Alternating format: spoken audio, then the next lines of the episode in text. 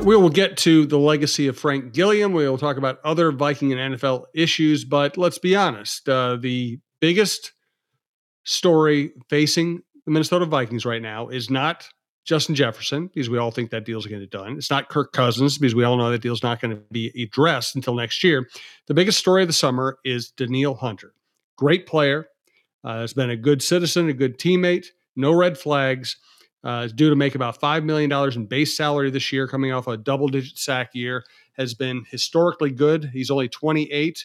Uh, seems to be past the injuries that worried people.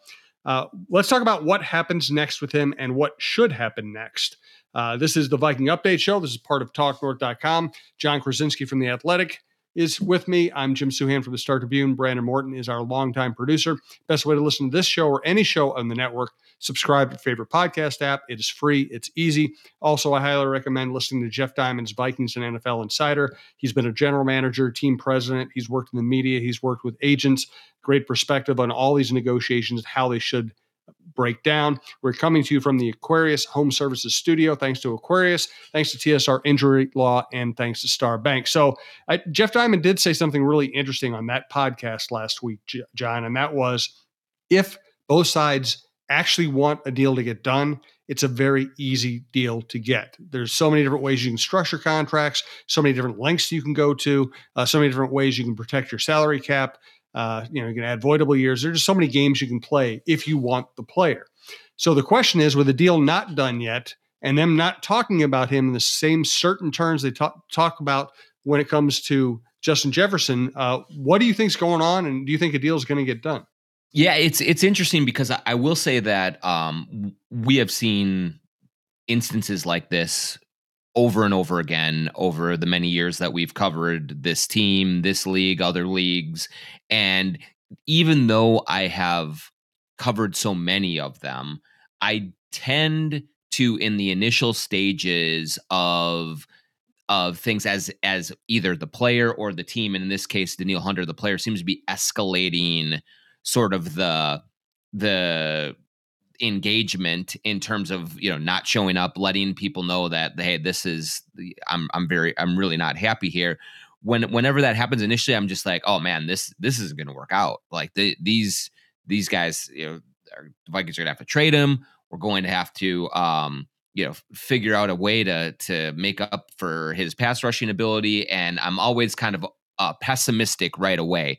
Now there are plenty of instances where things like this have happened and the two sides come together find a way to to to make it work and amicably move forward and that's certainly the possibility here with Danielle Hunter but there's just something about this whole situation that makes me feel like it's going to be a little harder to solve than Jeff uh, kind of uh, illustrated. I mean, um, you know, uh, just for a a very small example, uh, the our our athletic Vikings beat writer Alec Lewis, who is on the ground with with them every single day, um, and and and really he has a, a good pulse on things. Put out his recently put out his 53 man roster projection, and Danielle Hunter was not on it.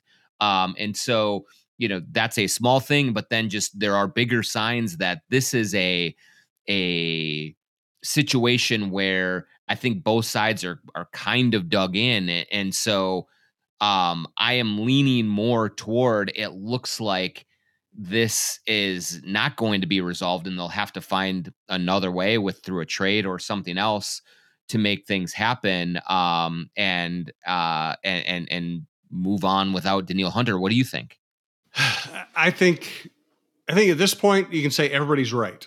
Uh, I think if both sides want a deal, it is an easy deal to get done. You know, the Vikings just boost his pay for this year, add voidable years, or they or if they really want to sign him long term, they can pay him big money long term. There's always a way to make it work. But I think you're right in that it feels different. It feels more complicated than that. Uh, Hunter expressing displeasure publicly.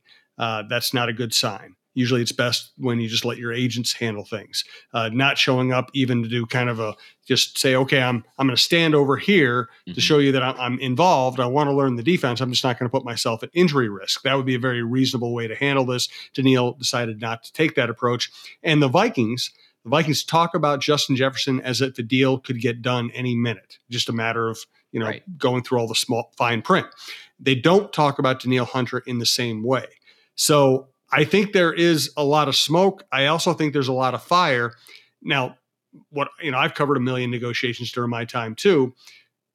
These things are always like one good phone call away mm-hmm. from being resolved. And that phone call could happen at any time. The Vikings could call a Hunter's agent and say, hey, you know what? Uh, it is time to get this done. Here's what we're offering. And if it's a reasonable offer that the, that the both sides can negotiate off, that can get done in time for training camp. I just it just feels different. And I also think it's really interesting that national NFL media, who usually have league sources and sources in the agencies and with the Players Association, uh, started talking about people calling the Vikings, to, you know, to do a, a trade with Hunter. That doesn't mean that the Vikings were looking to trade him. It means that word is out among agents that Danielle Hunter's not happy, and it's worth looking into.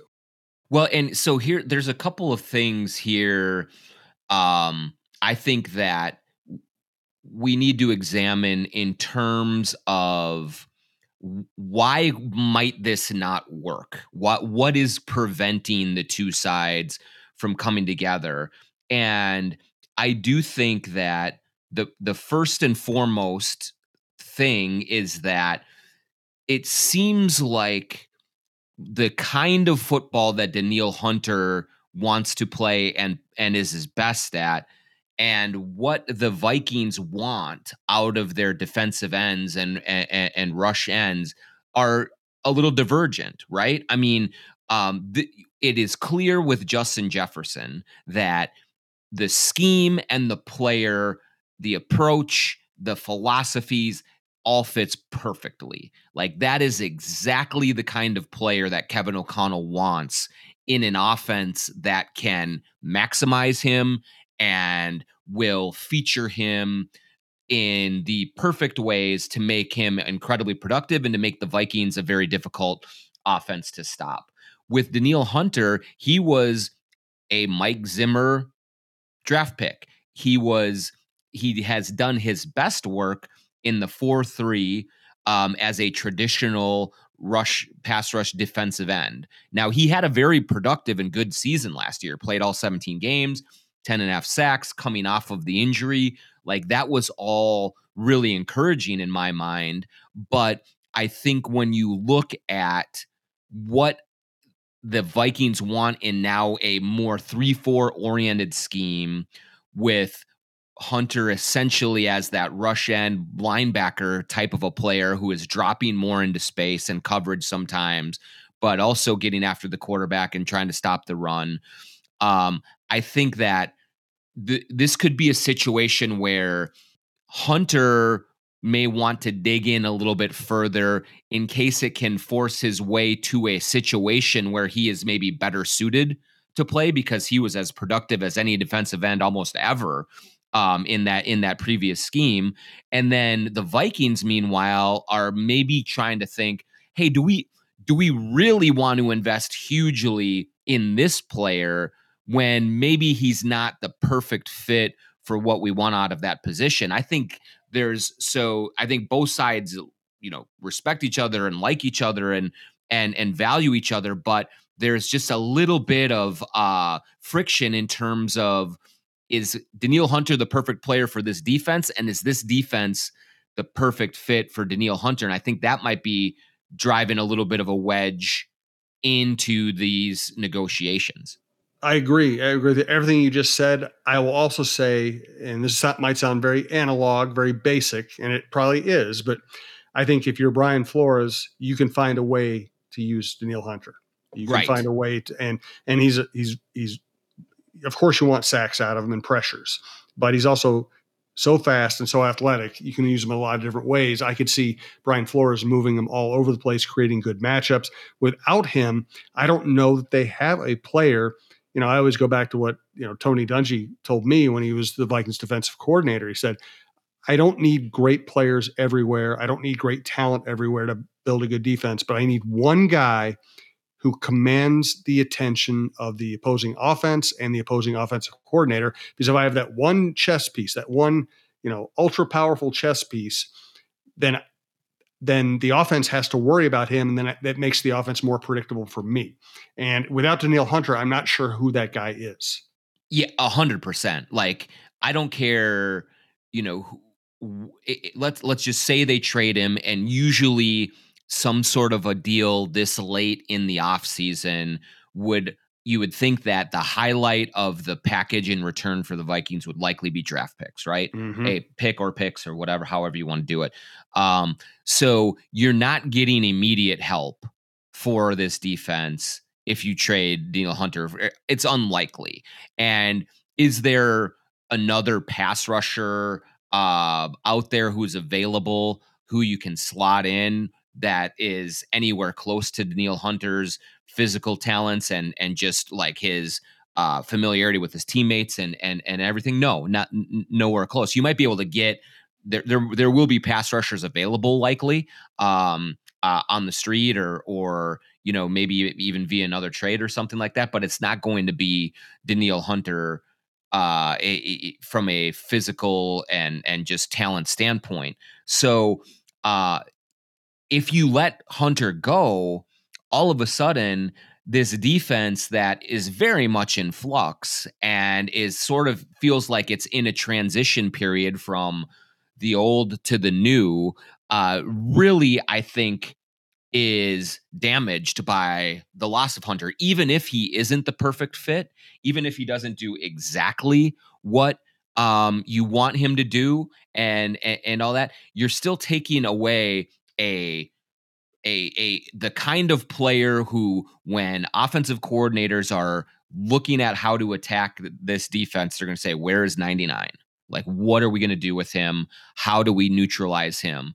Because i still believe that his ability last year coming off of the injury and playing in a brand new scheme with not a whole lot of success around him to be able to put up the numbers that he did was a testament to his ability and his you know his ability to just kind of dominate in certain stretches. And so you could think that in year 2 of being in a similar system even though we will have differences with the Brian Flores version of this scheme um, all we've heard from Flores and from Kevin O'Connell about what's different this year is you, are going to see more aggressiveness, right? You're going to see more physicality, more aggression, more edge. Well, Danielle Hunter brings all of that.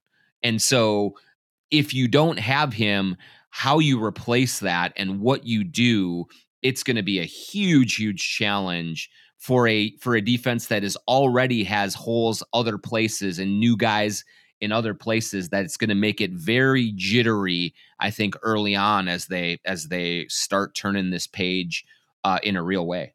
More on this and other topics. Once again uh, we're coming to you from the aquarius home services studios. Here's more on aquarius home services Ready for worry free water? Ready to say goodbye to contaminants like forever chemicals and lead? Ready for soft, crystal clear, amazing water? Aquarius Home Services, your independent authorized Kinetico dealer, can help. Visit KineticoMN.com to schedule your free water analysis today. Check out the Jon Krawczynski Show. We had our friend Steve Terry from TSR Injury Law on this week's episode talking about the NBA draft and Timberwolves fans' mentality toward that, that uh, show.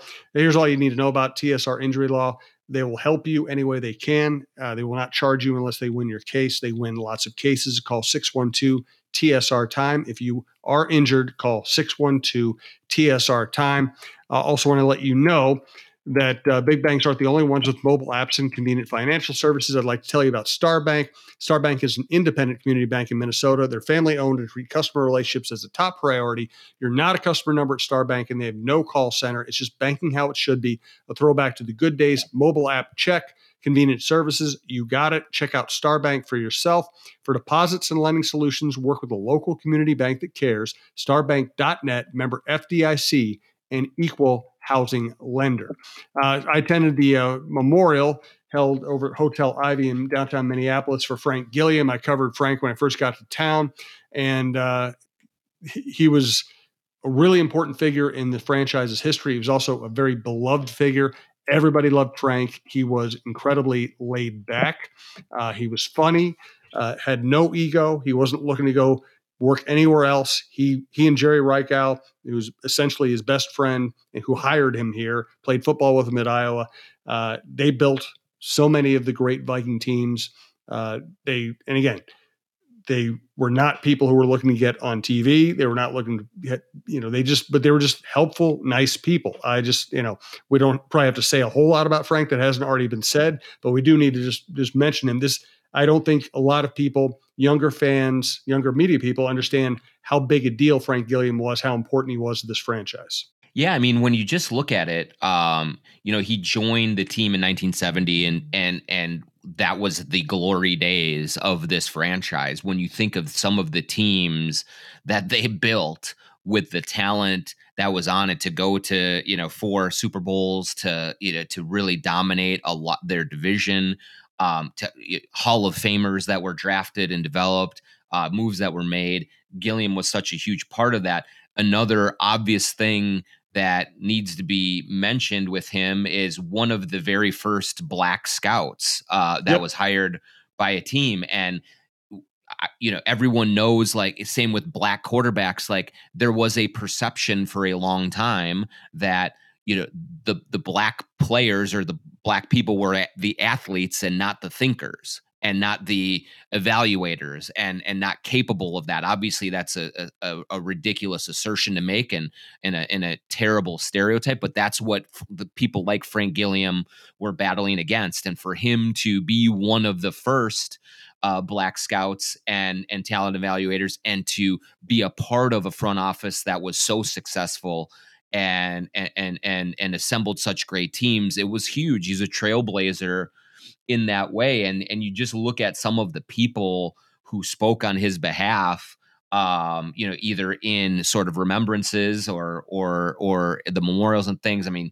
jim marshall and reichow and scott studwell and like all of these you know just giants of this franchise and the respect and the admiration and the love that they had for him i mean you're right jim he's he's probably been lost to history a little bit as as as we've gotten into the 2020s um, but an, an hugely important name in the foundation of this organization and absolutely deserves all the flowers that that he is getting in the wake of his death on top of all of his accomplishments, he was also one of the first uh, Division One black assistant coaches. He worked for Jerry Burns at Iowa. On top of all that, I just remember, you know, we're we're so used to hype.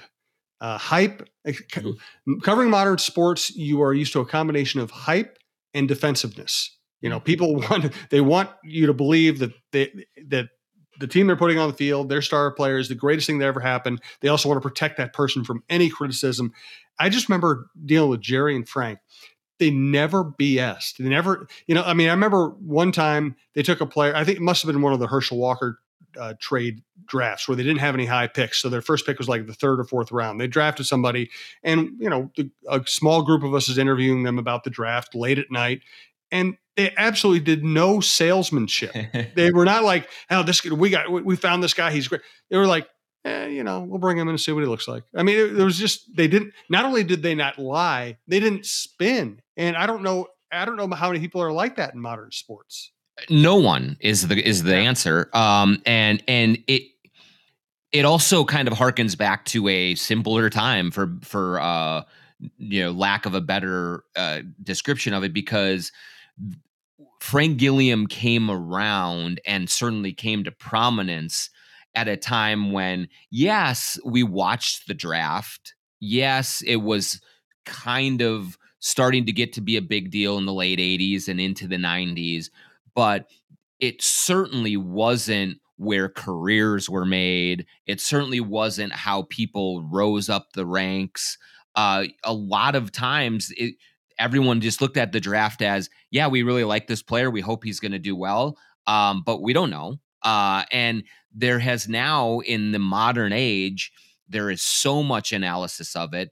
There is so much, um, you know, science try try being tr- tried to, science being injected into the process and there are so many people out there some of them are totally genuine and great and some of them are just grifters who uh, can f- think that you know they can make a name for themselves by being the ones who always identify the right ones and then are you know curiously quiet when a bust comes through and so um, th- there's just a, a, a, whole new cottage industry around the draft, around people, you know, analysts in within organizations and and in media and and all of this who kind of skyrocket to fame and fortune because of it, and it just never was like that back then. So there was a little bit more of a humility and a little bit more of a um, uh, they just didn't take this themselves as seriously as we see it so often now. They also weren't looking to go you know, become the next general manager of the New yep. York Giants or to right. get a promotion within the organization. They just liked doing what they're doing. It was like when I talked to Fran Tarkenton last week about Frank Gilliam, he said they were just always there for you. You know, it was a very, very small organization, very small scouting staff. And I mean, when Jerry hired Frank, those are the only two people in the entire scouting staff for that team.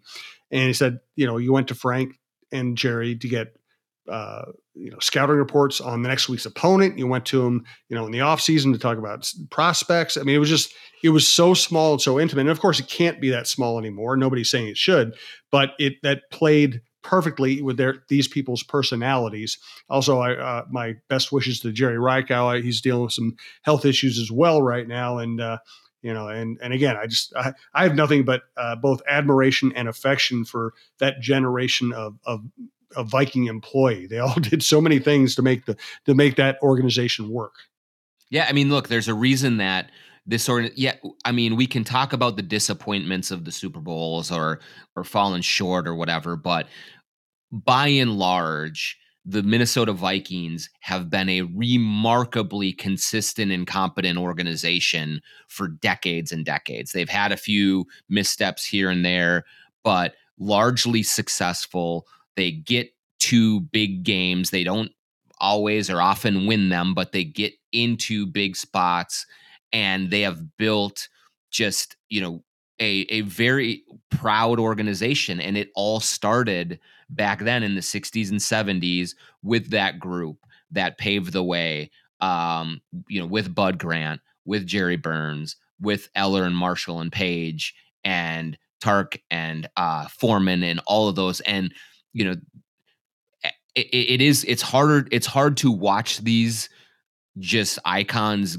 get older and and and age and sort of and start to slow down and some of them pass on because the importance that they hold for where this team is right now and how and the value that they have in this community um it's it's immeasurable. And so um you know th- th- there can be, be no amount of superlatives that are enough for those people because this has been an organization that has largely been good to very good and very rarely embarrassing or um, you know inept from a from a com- competitive standpoint and i do think there are s- strands that extend from 2023 all the way back to 1972 and and connect this whole thing together and it's a reason why this this franchise has been as good as it has been even if it has not gotten to the mountaintop yet Yep. Hey, uh, if you go to talknorth.com, you'll find Jeff Diamond's show. Uh, really good insights on how these negotiations could proceed.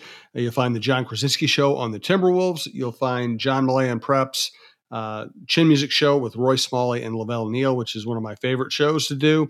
Uh, tons of hockey content. Uh, variety, lifestyle, outdoor content. Check it all out at talknorth.com. If you like a show, subscribe to your favorite podcast app. That's the easiest way to listen. It is also absolutely free. For today, let's get a couple. Let's get final thoughts uh, from John and myself. I'll just offer this in a weird kind of final thought. Next week, if uh, there are no major news developments for the Vikings, I think we'll kick around some fun topics. Uh, you know, how many division leaders are going to repeat? What are the who who is really the Vikings' main competition in this division? Uh, you know, where is uh, Dalvin Cook going to sign? We'll throw out a bunch of stuff like that. Uh, so that's my final thought, thought for today. John, your final thought.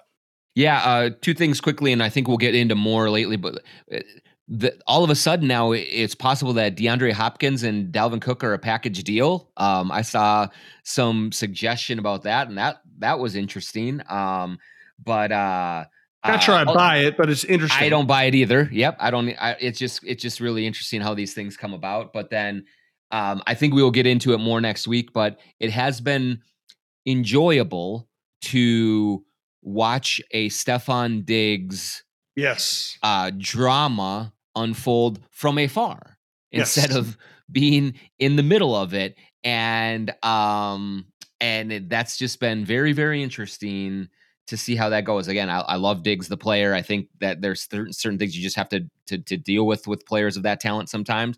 But the buffalo bills are dealing with it right now and that has been very very intriguing to keep an eye on Yes, uh, we could have done a whole show on Diggs. I wanted to get to other things today. Next week, we will definitely weigh in on Diggs and probably you know what the Vikings running back room will really how it will really function. Uh, so for today, thanks for listening to the Viking Update Show. Thanks to our producer Brandon Morton, and we'll talk to you next week.